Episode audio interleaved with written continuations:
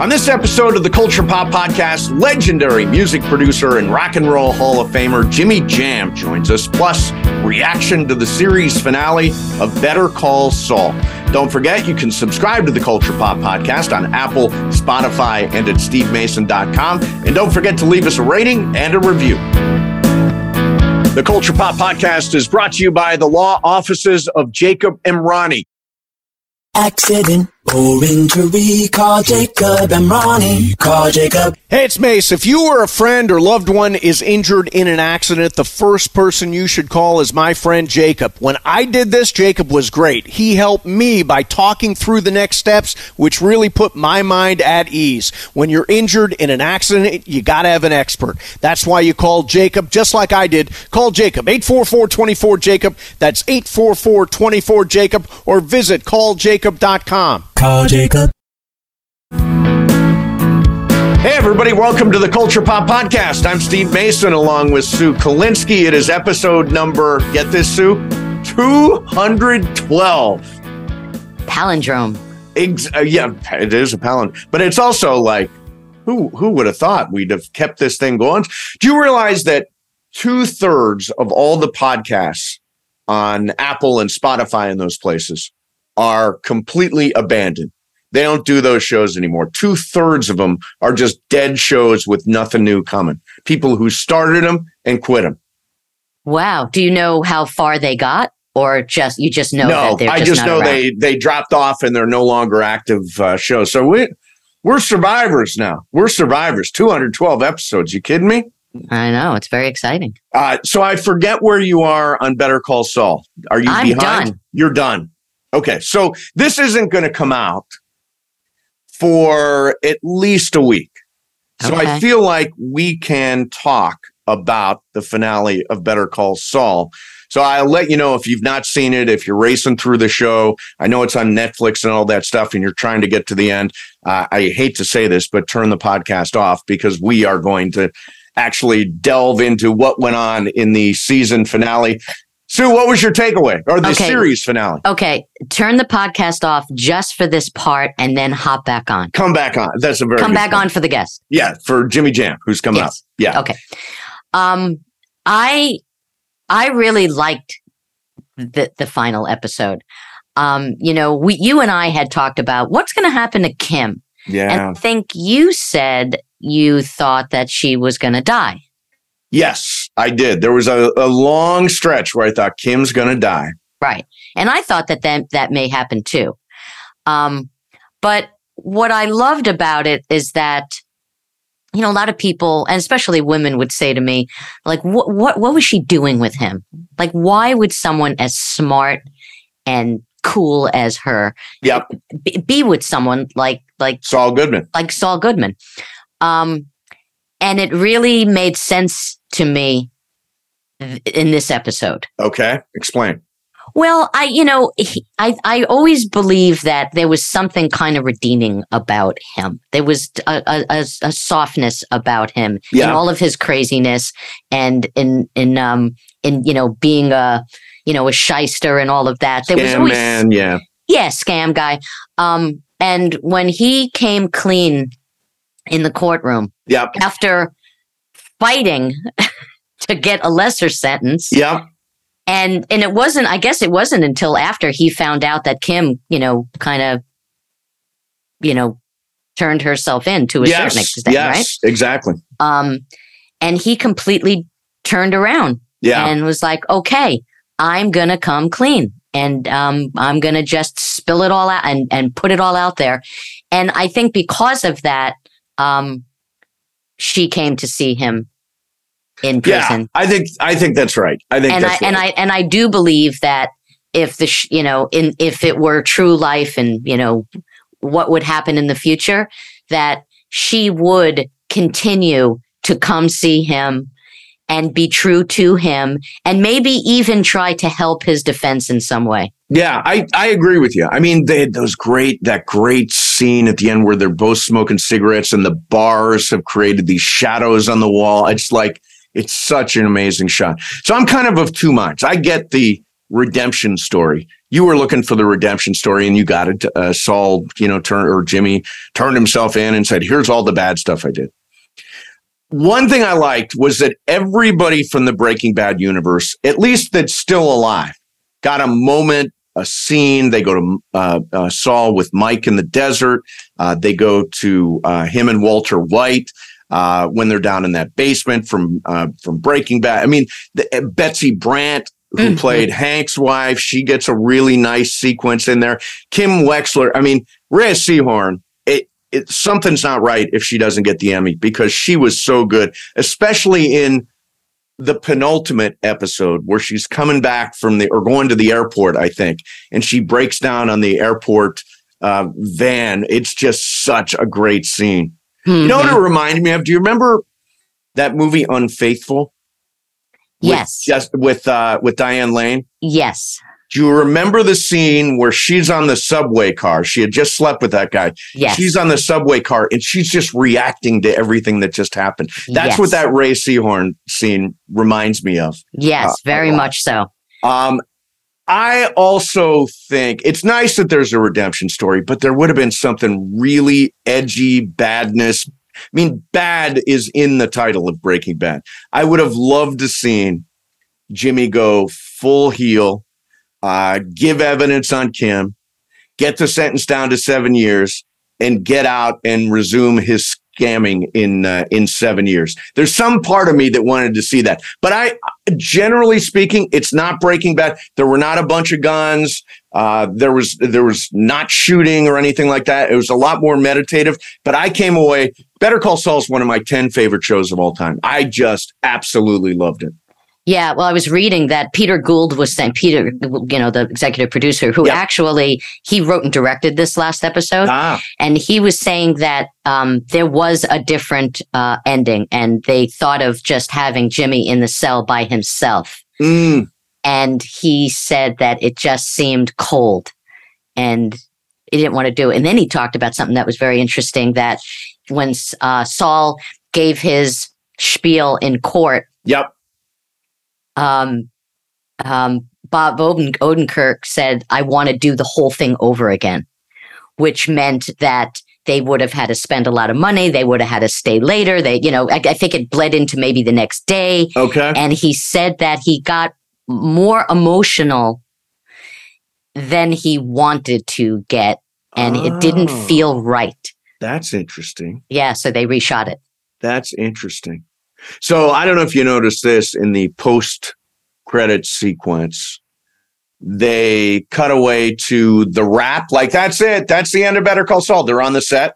Mm-hmm. And the last scene that they shot was Walter White and Saul Goodman. Bryan Cranston was on the set for the final uh, scene, the final shooting day of Better Call Saul which is which is amazing because you've got these two characters who've become iconic characters um, sharing the scene for the very end of that series. I, I just thought really really cool. Yeah, and something thing, something that was very interesting. I was just reading people's thoughts about the show, and they were saying how how Walter White like mirrored um, Jimmy's brother. Like, that, that, that, ah. last meeting with him where he was putting him down and yes. saying, you know, like, what are you talking about? You don't know what you're talking about. And I, it's funny because, you know, you don't re, you know, you don't really see them together that much. Yes. And this moment, um, it was like, oh my God, that's so true. Yeah. Yeah. So uh, a parallel between Jimmy and his brother, I can't think, is played by Michael McKean. Mm-hmm. The guy who was like all nutty and covered with tinfoil and foil and yeah, like nutty dude. Uh, but always treated Jimmy very, very badly. So that's interesting. That's an interesting parallel. And how he kind of cowered sometimes, you know, or was quiet, you know. Now I've not read any reviews. Do people generally like it or do people generally not like it? Final episodes are really tough to nail.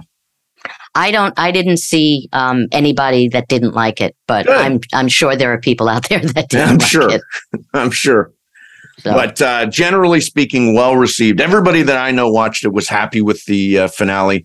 And yes, Jimmy Jimmy takes a a uh, falls on the sword, and there's redemption at the end of Better Call Saul. And again, just a great show. Uh, do you have anything else, sir? Well, I, I don't know if you read about this, but um, did you hear the what Snoop Dogg um, came up with? No, no. but I love Snoop Dogg. He came up with a uh, a new breakfast cereal Okay. called Snoop Loops. I, I think I, I may try a bowl of these. And uh, yeah, do Snoop Loops have cannabis? Well, that's the big question everybody's asking. Uh, no, it is for kids. And uh, you know what I love about him? He's come up with some really wacky ideas over the years. So I don't know if you knew about this, but years ago, he went to Cadillac and he pitched the idea of a model of a car called Snoop DeVille. the Snoop DeVille. That's very funny. Very funny. How did they not go for that? Yeah. Yeah. That's a good one. That's a good one. The thing I love about Snoop is I think he's a significant figure in modern social history. I think he was part of the mainstreaming of cannabis. I mean, you see him with Martha Stewart, you see him on Coors ads. He played the Super Bowl halftime show, famously took a puff off a blunt right before he went on stage. I mean, he's really been part of mainstreaming cannabis at a time when it's becoming legal in a lot of states.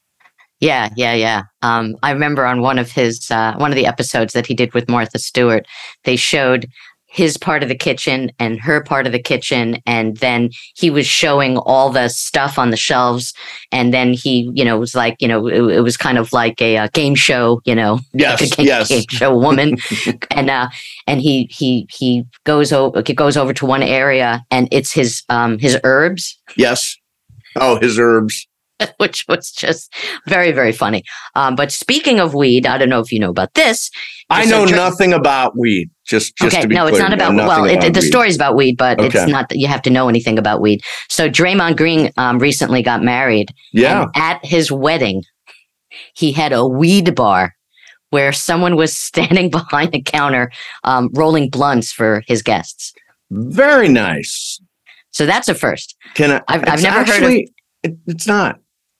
It's, It's not what? first. It's not no, I'm. I'm I'm saying that's the first of me ever hearing that somebody actually had people like an actual like bud tender a bud um, tender. I like that.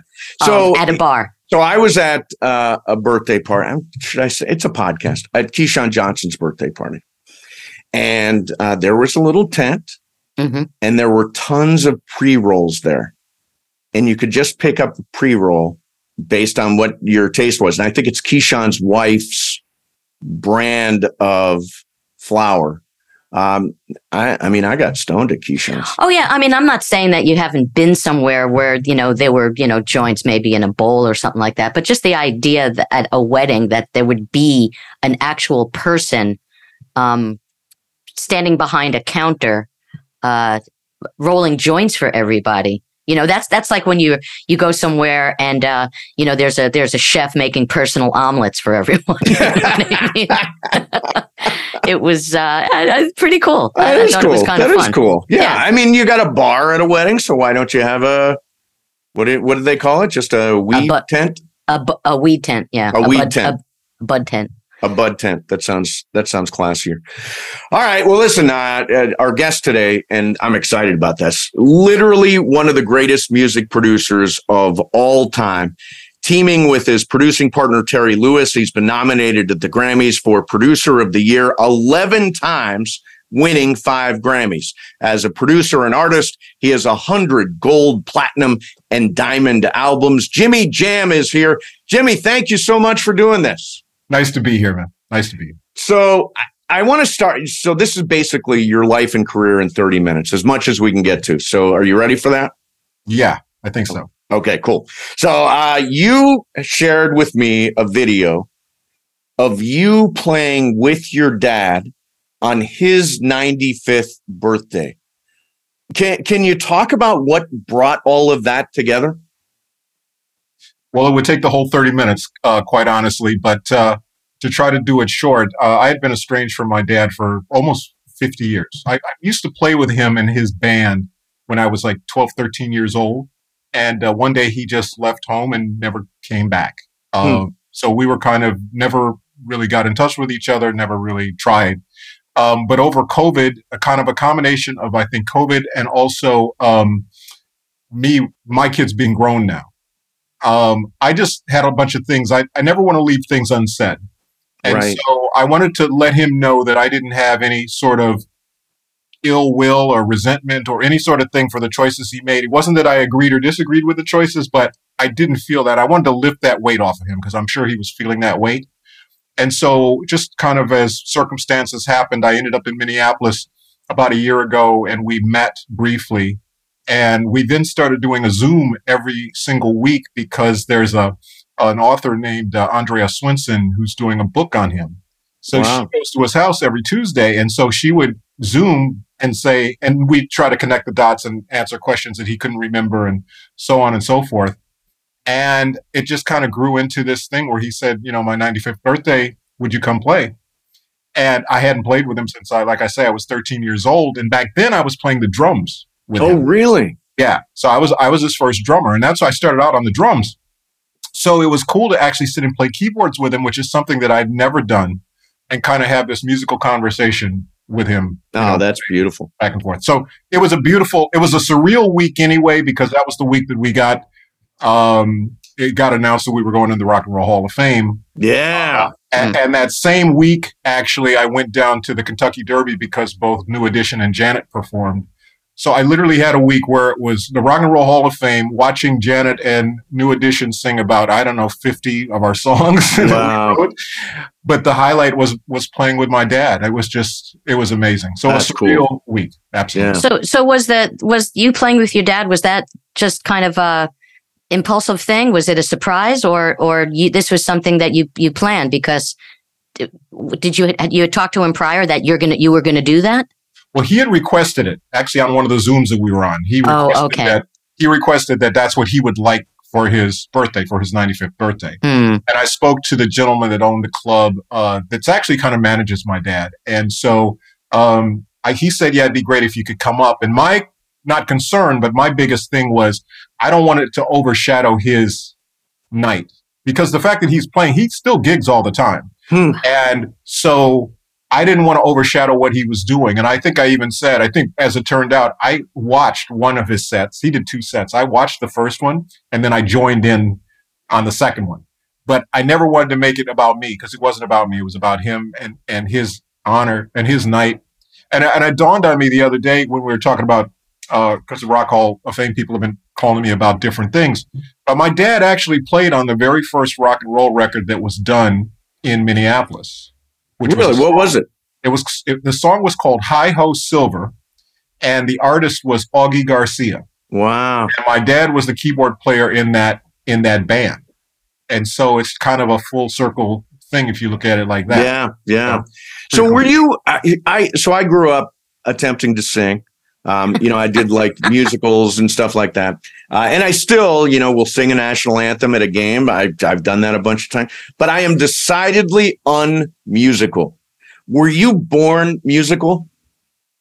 totally totally i remember some of my earliest memories is standing in front of the tv set we had just got this is when color tv first started if you can imagine that and i remember we got our first color tv set and then we would always watch whether it was ed sullivan or whatever the shows were that there were music american bandstand or whatever and i remember i would stand in front of the tv and just beat on the top of it which i'm sure drove my parents crazy and eventually they got me a drum set which i don't know whether that helped or hurt but uh, yeah, I had a drum set when I was a little a little boy, and there was always keyboards and stuff around the house because my dad always was playing keyboards. So I yeah, I grew up just immersed in music and just and loving it and just breathe. It's like my oxygen, really. Yeah. Yeah. You know, when I was a little kid, um, my parents bought me a drum set. I, I maybe was like maybe six or seven years old, and I played was started playing, and my mother used to yell at me, for, "You- "You're making so much noise." And I said, "Do you not understand the concept of a drum set?" she she was like yelling at me. I'm like, "What are you doing here? They're drums. They make a lot of noise. Why don't you buy me a flute?" Uh, Exactly, exactly. So you met Terry Lewis, your producing partner, in uh, was it in high school? Junior high school, Junior high school. which now is known as middle school, I believe. So- yeah, it was like it was like seventh grade, eighth grade. Yeah, So, so me and Ireland on the radio have been together for 30 years. You and Terry have been together as producing partners for 40 years. 40 years as producing partners, and next year, 50 years as friends. We So met in 1973. is is it difficult to because I, I can tell you you know with me in ireland it's there's a constant almost like uh, so, sort of negotiation to keep things going on uh, we're friends and all that stuff It- but a lot of times people break up what has kept you and terry together all these these years Well, I think overall, the desire, I don't have a desire to make music without Terry, first of all. Um, I think we enjoy making music, but also it's the fact that we're not joined at the hip. And I love, and I, and I know people think we are. They just assume wherever I am, he is, and our interests are exactly the same, and we do the same things. And we don't. We're totally separate people, but we're, I- we're separate in our togetherness, I guess is what I would say. Hmm. And it is, and, and actually, you and Ireland are probably a great example of that because you each have your own interests. You, you're doing the, your podcast. I know Ireland does the Laker game, so on and so forth. So you guys have things outside that you do, true which then makes it really great when you come together, you know, on the radio um, to do your show. So I think Terry and I are very much the same way. And I was telling people the other day that there's literally records that we have out that I'll hear them on the radio or I'll hear them somewhere, and I'll realize, wait, that's us. I had nothing to do with that record. Like I wasn't even in the studio that day. And Terry will go, oh yeah, I did that the other day, or I took that song off your hard drive, or whatever, you know. And there, there's different artists you talk to. There's some artists that would say, oh, Terry does everything. I don't know what Jimmy does. And some people, some artists would go, Jimmy does everything. I don't know what Terry does. But it's kind of like I'm sure you saw the Beatles documentary. yes yes the So- peter jackson one yeah Yeah. So what was interesting about that to me was the Lennon and McCartney because they're kind of the thought is that they're joined at the hip, and even me, I'm thinking they were sitting in a room writing songs together. And that wasn't the case. A lot of the songs were just Lennon songs. A lot of the songs were just McCartney songs. But at the end of the day, it was always McCartney and Lennon. That's the way Jam and Lewis is. Yeah, there's that great scene in that uh, documentary where uh, Paul McCartney is kind of feeling his way through Get Back. And, and he's sort of strumming away, and John kind of rolls in in the middle. Yeah, that creative process is really, really fascinating. Yeah. So how how does the collaboration work? Because I I worked with a writing partner for years, and sometimes I would take some scenes, and then she would take some scenes, and then we'd combine it. How does that work with you guys? sometimes that works like that. Um, it can it can be a whole lot of different things. First of all, one of us, sometimes both of us are really motivated by the same artist. Like if you say an artist's name to us, uh, you know, one of us usually will have a great inspiration. Like we'll feel like, oh, we got the I got the idea for that. So sometimes it's a thing where I'll start the idea and then Terry will go, why don't we do it like this? And, and we'll collaborate. Um, so that does work like that. Sometimes we literally will sit in a room together, particularly if it's a tight deadline type of thing, or it's something for film or something for television where we both need to kind of lean into it heavily. We'll both sit in a room together and do it like that. But it really works in all different ways. Uh, the tendency is I tend to be more involved with making the music, the tracks, and Terry tends to be more involved with the vocals, Mm. with producing the vocals and, and writing the lyrics. And I always say the reason Terry's a great lyric writer is because it takes me a paragraph to say what he can say in a sentence. Hmm. So he can just distill whatever I say down and just make it. When we did um, "Living in a World They Didn't Make" with Janet, hmm um, we we we had seen the uh, school shooting. I think it was maybe Stockton a while, obviously back in the in the late '80s. Yep. And we said we want to write a song about it. And so when Terry walked into the studio, we said, "Oh, we got this idea for a song. We got to write about these kids. It's not their fault." And and I go, we go into this big long ten minute, you know, diatribe about what the song should be. Right. Terry just goes, "Living in a world they didn't make." Hmm. Hmm. We're like, "Yeah," and then he goes for 15 minutes, writes, you know, writes the lyrics, and it's done. Yeah. And it's Yeah. like, okay, so that's what that's you know Terry's, um, you know, his specialty. So I'm also curious about how you and Terry work with the artists. So I, you know, I was a music DJ. Um, I played "What Have You Done for Me Lately" every 45 minutes for six weeks, and you know, on 93Q WRQN in Toledo, Ohio. I'm curious, Nice. where does the artist stop and you and Terry begin? In other words, let's just take that song. What have you done for me lately? How did that come together? What did you do? What did Janet do? What did Terry do? So that's an interesting song because it was really a pivotal song in our careers. Um, the track for that song was actually a track that was intended for us. We were making the Jam and Lewis album. Mm. And so that track was one of our tracks. So what happened is we were making control, and this is up in Minneapolis. There was an A&R guy named John McClain, and he came up to town to listen to everything we had done. And we played him, you know, control and nasty and when I think of you and let's wait a while. And we're playing all these songs and we're thinking, oh, we got it. And at the end of the day, he goes, like all A&R people do, he goes, I just need one more. Hmm. Like, what are you talking about? I just need one more. We said, no, forget it. So we go to grab a bite to eat. Terry puts a cassette in. The cassette is songs from our album. And we said, listen to this, John. So we started playing him songs. About the third song in, he goes, that's the one I need for Janet. I said, no, man, you're crazy. He said, play it for her. And if she likes it, she can have it. And I'm like, oh, you're giving our songs away? Okay, fine. Next day we go to the studio. We don't even tell her we're going to play anything. We just put the song on. She walks in, she loves it. She's like, oh, who's that for? And we said, well, you if you want it. She said, I want it. That song became What Have You Done For Me Lately? So it was simply the track that we had done. That's all she heard. And then What Have You Done For Me Lately actually came from something, somebody had put something on the wall. Um, like, I can't remember what it was called. There was a place called Spencer's Gifts.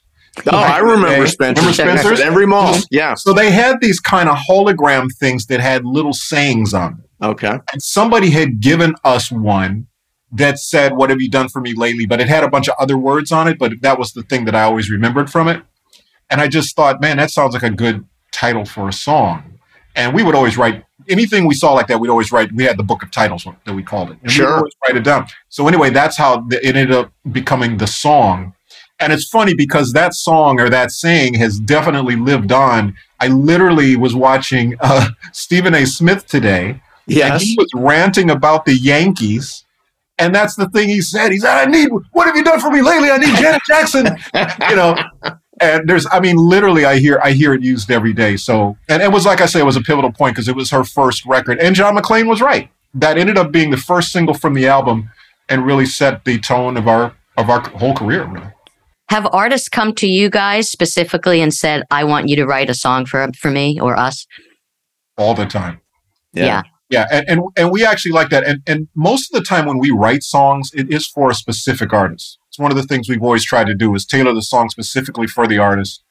Um, and that doesn't happen unless the artist comes to us and and we feel like we can really make a great song with that artist.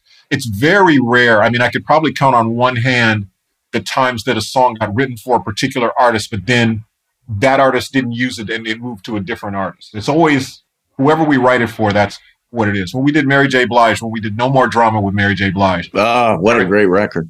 Thank you. And I, I remember when we did the record, obviously it was specifically for her.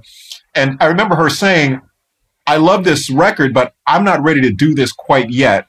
I'm going to put it on my next album. Hmm. And we're thinking, okay, yeah, sure, whatever. And of course, she called us every, you know, at that point, like every month. She said, You didn't give that song away, did you? We said, No, no, it's your, it's your song. And about a year later, she said, Okay, I'm ready to do it now. And she did it, and it ended up being the title track from the album and, and certainly one of the seminal songs of her career. So, Did she kind of grow into that song? Like I, I remember years ago, I interviewed Paul Anka, who wrote uh, "My Way," yes. and when he wrote it, he said, "I really wanted to sing this song, but I hadn't lived enough life for it to really make sense." So he gave the song to Sinatra. Is that kind of what happened with that record? Yeah, totally. I mean, that I think with her, she didn't feel she was like we knew her next step because a lot of Mary's records were based in pain and blues and that, but we knew in her personal life she was really trying to turn things around and feel better about herself and and make changes in her life. And so because we saw that, we thought no more drama. And of course, we used the the we sampled the theme from Young and Restless, the soap Mhm. opera, because I'm a big soap opera fan. So I thought that's a perfect song or a perfect sample to use. Um, but she, she, yeah, she truly wasn't ready. She said, "I'm not ready for this yet, but my next album I will be," and she was. And she blew the doors off it. Sure. Yeah. So, so do, do artists sometimes come in, come to you guys with like a seed of an idea and say, I would like to expound, expound on this? And then Yeah. you work collaboratively with them? Is, is that how it works We- too? Yeah, we really encourage that. We really encourage that. I mean, going back to, I mean, the- obviously Janet was the most famous one, but when Janet came to town, um, we probably spent four or five days just hanging out together before we ever went into the studio. And she didn't even know. She said, "What are we doing?" And, and it was like, "We're just hanging out." She said, "Well, when are we going to start working?" And we said, "Oh, we're working." And we showed her the lyrics to or the beginning lyrics of Control. And she said, "Well, wait, this is what we've been talking about." We said, "Yeah." And she said, "So whatever we talk about, that's what we're going to write about." I said, "Yeah." and it was like a light bulb went off in her head. She was like, "Oh my god! Well, I want to talk about this, and I want to talk about this." And it was the thing that got her going. So most of the time, we always want to include the artist in that process, and either they have the seed of an idea, but normally a lot of it is just a conversation. We'll sit with the artist and have long conversations about their life, their thing, whatever. And a lot of times, I'll be sitting at a keyboard, I'll start playing something. Sometimes the artist will go, "Wait, what is that you're playing?"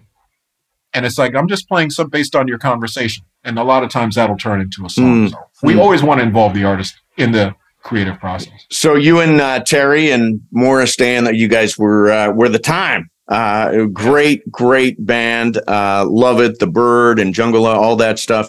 So, uh, at some point, is it true that Prince was opening for you? No, that was never true. That was I mean, never true. And no, that was never true. In the early days, Your Wikipedia page, by the way, has got that wrong. Oh, really? That's interesting. I have, Yeah. To look at. I haven't even looked at my Wikipedia page, but you know, um, no, we all played in local bands back in the day, and um, we had Battle of the Bands. Uh, I, had, our, you know, Terry had Flyte Tyme. I was in a different band called Mind and Matter back in Mm. that day. This is '70s we're talking about, and then um, Prince had a band called Grand Central.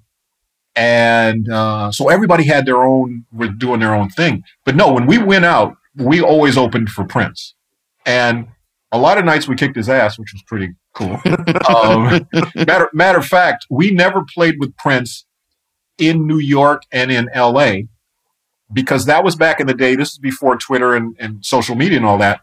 But the LA Times and the New York Times were the papers. And you had to get great reviews in those papers. Hmm. And interestingly enough, when he played Madison Square Garden and when he played the Forum in LA, which were the, you know, obviously Madison Square Garden's still there, but the Forum was the place to play. Yes. We, we weren't on those bills. Oh, you weren't. no, we played we played Long Beach and we played uh I'm trying to think in New York where we played um somewhere, but not New York. Jones Beach. Did you ever play out in Jones Beach? No, we didn't play Jones Beach. I, I can't remember the name or where we played, but it was oh Nassau Coliseum, I think is where we Oh played. yeah, sure. Yeah. Mhm. So, but never not Madison Square Garden and not the Forum. We didn't play in those two places. And funny enough, actually, we did play, but we played as the backup band for Vanity Six. Oh, So we wow. were literally in the building, but didn't get a chance to perform. So So uh, let's see. You've worked with so many geniuses, like like literally. You you worked with Prince. You worked with Aretha Franklin. You worked with George Michael. You worked with Janet Jack. I mean, just just a, a who's who. Um, are there have there been without throwing anybody under the bus? Have there been artists that you've struggled with because they're inflexible or not open to input or anything like that? no, because we do. We always had a pretty good vetting process about Mhm. who we worked with, and we wanted to. Terry always calls it hang factor. It's Okay. like we want to work with people we would hang out with, whether we were working with them or not. So you can kind of size people up with that. Um, I think probably the toughest one, or, certainly the most talked about one that people know about, is uh, is Human League. Right. And Human League was interesting be- for a lot of reasons. One, obviously, there was there was shock for them coming from, you know, Sheffield, England. Not, they weren't even coming from the big city like London, England. They were coming from Sheffield, England, all the way to Minneapolis in the middle of winter, which is, you know, culture shock in, in a big way. Uh, and then I think creatively, they felt like um, they were trying to make a record that sounded like us. And John McClain, who I mentioned earlier about Janet being the A&R person, he was also the A&R person for Human League. And he said to the Human League, you're trying to make a record that sounds like Jam and Lewis. Why don't you just get Jam and Lewis to do the record?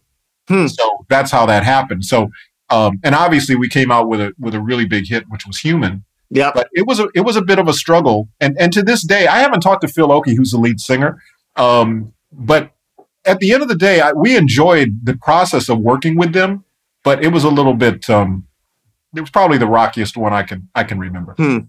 Have Have you ever had a situation? Because I'm a writer and I've been in a lot of writers' rooms where you know we're writing a script all week, and you know we're we're we start on Monday and we tape on Friday, and then Wednesday we throw the entire script out and do a page one rewrite. Have you done that with a with a song and then the result was something like unbelievable, like such a departure from what you started with? Wow, that's a great question. Um I think we have. I'm trying to think whether anything though immediately pops into mind. Um we've definitely had things that didn't work. And, and our joke about it is always, we like this so much, we're just going to keep this to ourselves. um, so, um, but I'm, I'm sure there has been, but I, I mean, I can't, re- in recent times, I can't really think of something that doesn't work because once you get, well, you know what? Actually, actually, yes. I mean, well, but it, but it was an artist that didn't work that we weren't compatible with. It was somebody that there was, there was an artist, a female artist we were working with. This is a while back. And everybody said, Oh, you got to work with her. You got to work with her. And we were like, okay. And so she came up to Minneapolis. We wrote a couple songs. It just wasn't working. And we just were like, okay, this isn't working. We just went away from it. And those songs I mentioned earlier, normally songs don't really get repurposed, but those couple of songs we did for her actually got repurposed with Usher. Oh, wow. And in a totally different way. I mean, they by no means were they at the same song, but it certainly would be kind of the equivalent of ripping up the uh, paper and starting over on a Wednesday. Mm-hmm. But it mm-hmm. was it wasn't the same show though. It was a different show or a different episode, I guess you could say in an analogy. But um, yeah, so that has happened, but I can't think of anything that totally comes to mind because normally the idea we just kind of yeah we scrap it and then start over again with with something new. So there's yeah that has happened for sure. So you and Terry and Morris Day and the Time performed on the 50th Grammy Awards. Uh, I'm curious. You guys were fantastic. It was like the highlight of the night uh, for a lot of people. What was that night like? And then how much rehearsal time did it take to get back into time shape? Well, um, it's interesting, first of all, because time shape for us was literally doing the one performance as opposed to doing, you know, 45 minutes or an hour or whatever. Right. you know, so we weren't fully in time shape, but we were good enough to pull off one song on one night. Um, it would probably be that night would definitely be in my top 10 of all time favorite nights for, for a lot of reasons. Um, one, I was the chairman of the Recording Academy at that point in time, and there had never been a chairman perform on the show. Oh wow! And that was one of the things that that Ken Ehrlich, who was executive producing the show at that point, when he came to me, he said, "There's never been an executive, uh, you know, a, a, a, chairman perform on the show. So I'd like you for, to perform on the show." And what I conceive is you're going to come out like you're going to give a speech, and then Jerome's going to come out, put the guitar around your head, and we launch into it. So that was his idea. Nice. And so that was great. But also, because I was the chairman, it was the busiest week ever in my life because I had all of the Grammy events that I have to go to because everybody knows the show, but there's events all week and different things. So I had to be at every event, speak, do whatever. Um, the pre, uh, at the time they were called the pre-tels. Now it's called the premiere telecast, which is what we give away before the broadcast. Um, I presented at that which I enjoy doing. So we did that. And I remember at one point during the week, somebody said, Are you concerned about the performance? And I said, No, the performance is five minutes. I said, I got a whole three and a half hour show that I'm in charge of. that that's what I'm concerned about is the whatever everybody else is doing. I think we're going to be okay. And also, it was Rihanna's, you know, not her big break necessarily because she was already kind of known, but it really kind of propelled her to a different level. And I remember the whole week, uh, she kept saying when people ask about, "Oh, you're performing with the time, isn't that great?" And she kept going, "Yeah, this '80s band um, called the Time." like she had no clue, you know. So, uh, but it was great. I mean, it was just uh, like I say, de- definitely in my top ten nights of all time. So you and uh, Terry are now making music uh, apart from it. You're making your own music, right? T- tell me, tell me what you guys are doing. So shameless plug, but we're now on vinyl. Nice.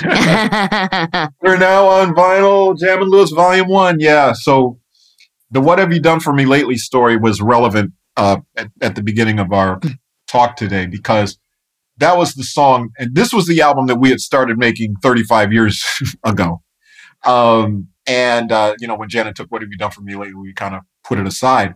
And when we went into the Songwriters Hall of Fame about five years ago, they said, "What have you?" What haven't you done that you still want to do? And I remember we looked at Babyface and we said, well, we never did a record with Babyface. So we did Hmm. that. It's on our on our album. And we said we never released our album ever. So now we got our album out. The other thing we haven't done is we haven't uh, ever played our songs live. And hopefully next year we'll be able to do that. Nice. But we finally got our album out. We love it. I mean, we, we're very happy with it. And um, the response has been wonderful. Uh, we just celebrated the year anniversary of it, which is why now we have it on vinyl because it took a year literally to get vinyl because Adele had taken up all the vinyl pressing plants. Oh. Adele. and little, you know, Adele can be such a pain in the ass. I'm she? telling you. I, t- I told her that. We actually, she, she actually came to, uh, when my daughter graduated, she came to the, uh, to her dinner afterwards. And I told her, I said, what's up? with We can't get our vinyl because you, you're taking over all the vinyl plants. And she thought that was funny. So anyway, good, good stuff, man. But, but thank you. We're, we're really proud of it. We're really happy with it. We got to work with a lot of our favorite artists, Mary J. Blige being one of them who's on there. And actually, there's a remix of one of the Mary song that's coming out uh, very soon uh, that we're really excited about too. So Cool, cool.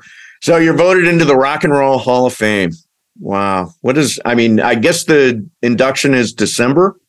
I uh, think you told me November, November, November fifth. November. So what's it mean to be there at the Rock and Roll Hall of Fame?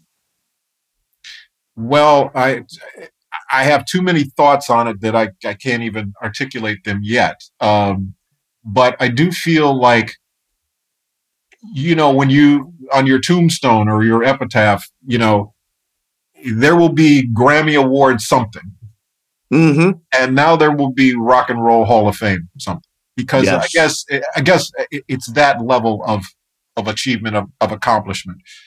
I think for us, it's just it's the consistency of what we've done and the an- amount of connections that we've had across music because people, you know, on the short list, you always know, you know, Janet or or or you know Michael Jackson or you know you know those things but I realize we also have worked with Sting and we worked with Rod Stewart and we work with Bryan Adams and you know it's it's like uh, kind of our our musical depth or whatever has been kind of I think part of what's kind of made us there and and our consistency over the years. Because as you said 40 years this year. Yeah. doing it. Um, and obviously co- the connection to Prince which is huge. Um, so I think all of those things but I also think it's a it's a celebratory uh, night or will be a celebratory night for all the people that along the way have helped, you know, get us to this point because we don't do it by ourselves. It really is a team effort. And, uh, and I think it, uh, Minneapolis should be really proud as a city because I think growing up there really shaped a lot of what we do. And um, so, yeah, I, it's just on all levels. I can't really, I'm sorry I can't articulate it better but it's it's kind of like you know when you say a dream come true we never even had that dream wow i think we might have dreamed about winning a grammy probably was a dream but rock and roll hall of fame no not even on the radar and and Yeah. i'll tell you my partner terry which not a lot really moves him but we were talking the other day and he's just can't believe it you know Yeah. so yeah it's pretty cool Well, congratulations. It's well deserved. I mean, it's it's got to be the holy grail, huh? I mean, the holy Yeah. grail of of accomplishment. I mean, what an honor. yeah, it's just like I say. I just I just think it's consistency over a long period of time. And but we I will say we set out to do that in the very beginning. We we had an article. We uh, the first article that was kind of written about us after Control hit really big. There was a local paper in Minneapolis, and a guy named Jon Bream was the writer. He's still writing, actually, Hmm. still the longest music writer I think at, uh, out of all the newspapers. But anyway, he writes an article. The first thing he asked us, though, he said, How does it feel to be the hottest producers? And we said, Well, we don't really want to be the hottest producers. We just want to be warm for a long time. And when he interviewed us, well, he interviewed us, re- well, he interviewed us when our album came out. But I remember uh, when Janet's, the last time we did with Janet was five years ago, uh, Unbreakable. And I remember when Unbreakable came out, it entered number one on the Billboard chart. And he said, you realize you guys have had number one albums across, you know, the 80s, 90s, 2000s, 2010s, and now the 2015. So like five five decades of number one records. And we Yeah. said, well, remember what we told you the first time you talked to us? And he said, what's that? And we said, warm for a long time. and Warm he just kind of laughed. time. He just laughed. And I I like that. I like So- that. So uh, I'm not going to let you go without asking you how you think the Lakers are going to be this year. I don't think they're going to be very good. And, and you know what? Here's the thing it's not so much that the Lakers aren't going to be good, it's just that the other teams are so good. Yeah. Um, and I think the Lakers also they already did what they did. You know, it was the bubble, so people like to put an asterisk on it, but I I disagree with that. Yeah, I mean, do too. I, I just think if you you want, and they, I think they already have done that. They've already achieved that. I think it's really it's going to come down to health health because they're not going to have a lot of depth. Yep. And so I think a healthy Laker team has a shot because I never would bet against LeBron. Yeah. But I just think the health of the team, and of course, LeBron will play less games, you know, whether it's load management, he won't call it that, but the nagging injuries and those types of things. Sure. Sure. And as you get older, it's the recovery. It's not that you can't still do what you do, it's just the recovery. I can stay in the studio all night and try to get something done. The problem is the next day, I can't do the next day now. I but I, you know, in the old days I could just go day after day and do that. Now I got to like take a rest the next day. And that's- yeah, I hear you, man. kind of I hear you. All right. Well, I want to know: Are the Knicks ever going to be good again? Mm, no. I don't. I can't even remember when were the Knicks good. I can't even remember. I I mean, mean, I they were remember, good in the '70s. They were great. I mean, that's you know, that's Willis Reed years. You know, Yeah. Cassie No, I and That's Yeah. also like 50 Yeah. years ago. Yeah. Oh no, I, I know. That's why I'm saying, are they ever going to be good? I mean, Porzingis, he he kind of put a spark in the team for a while, but Yeah. but they haven't been good since I'm a kid. Yeah. it's it's it's it's tough because it it seems like it's from the top down, if that makes sense. It's Yes, kind of mm-hmm. it does. That you said. I mean, obviously, the, the best example of that in, in, in success is obviously what uh, Golden State has done, where Yep. really from the top down, they've done it the right way. And uh, the Knicks continue to, you know, normally something changes, right? So you can change coaches, you can change players, you can do all of that. I think maybe it's time to change the, the owner at the Can't top change the now. owner. That's right. Yeah. Right, right. Well, you know, you look at what happened with the Mets. You know, they got a new owner, they got a new manager, that Yes. and the team is completely different. And Sue is a big Mets fan, so she's she's beaming while having this conversation. Ah, that's great. That's great. Uh, well, listen, Jimmy, thank you very much for doing this. A really, really great talk, and uh, congratulations again on the Rock and Roll Hall of Fame. I look forward. Anytime I get a text, I'm like, "Oh, Jimmy Jam just texted me." Oh, your daughter. I meant to ask you about your daughter. She's on the Yeah. cover. You sent me the cover of uh, Bazaar magazine, I think. Right? Yes, I have a, a small version of it here. Beautiful. She's keep- Oh, nice. on my desk. That's very But, uh, cool. But it's it's great, and and you know, once again, full circle moments. There's many of them in my in my life. But my wife actually graduated from Fashion Institute uh, of Design and Merchandise, uh, and my daughter graduated from the very same school. Oh And wow. The very same. When we went to the, her graduation, uh, it was the very same uh, woman who was the professor or, or the dean, I guess, of the school when my wife graduated. It Wow. also, yeah. So it was very much a full circle moment. But my daughter was interesting because she said she had been modeling since she was 13. She actually got signed at 13, and she's been modeling. And it's interesting though that her thought was, I need to go to school because I need to learn because I want to learn because she wants to do her own line of clothes and those kinds of things. And she's 22, and she says, I can't model forever. Like so, she's already thinking about Already at 22, she's saying that. Well, We she have- started at 13, so Yeah, exactly. And our and it's funny because our, our our guest house during COVID, our kids all moved back home, and so my son is staying in our guest house, but she made the whole downstairs of the guest house, um, like there's sewing machines, there's forms, there's like and all that, and she's like working on her stuff. So Oh, that's amazing. it's a lot That's of fun. So amazing. I'm, I'm very proud of but I'm proud of all my kids. Yeah. Well, listen, very, very cool. Uh, Jimmy, thank you so much for coming on. We really appreciate it, man. Thanks for having me on. Appreciate it, guys. And there is Jimmy Jam, who is a friend and will text me during the show and tell me when I've said something stupid. So I get a lot of text messages from Jimmy Jam. does he really do stuff like that? He does. Absolutely. Yeah. He Oh, cool. absolutely does. Jimmy's a he's a regular listener to the radio show. I mean, just I the scale of what he has done in his career is just extraordinary. You know what's so impressive is the cross section of talent. You know, you look in in in other in in in other facets of show business, like you take writers. You know, usually they kind of stay in their lane. Yes. You know, that's what's so impressive to me about someone like Jordan Peele.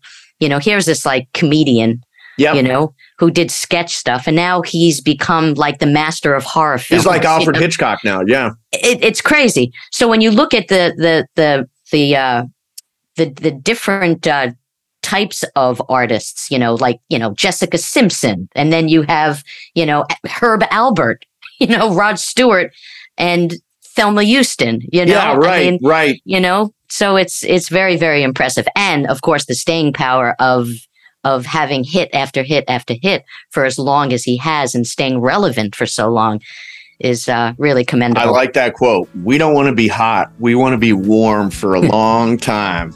Longevity, man. Longevity.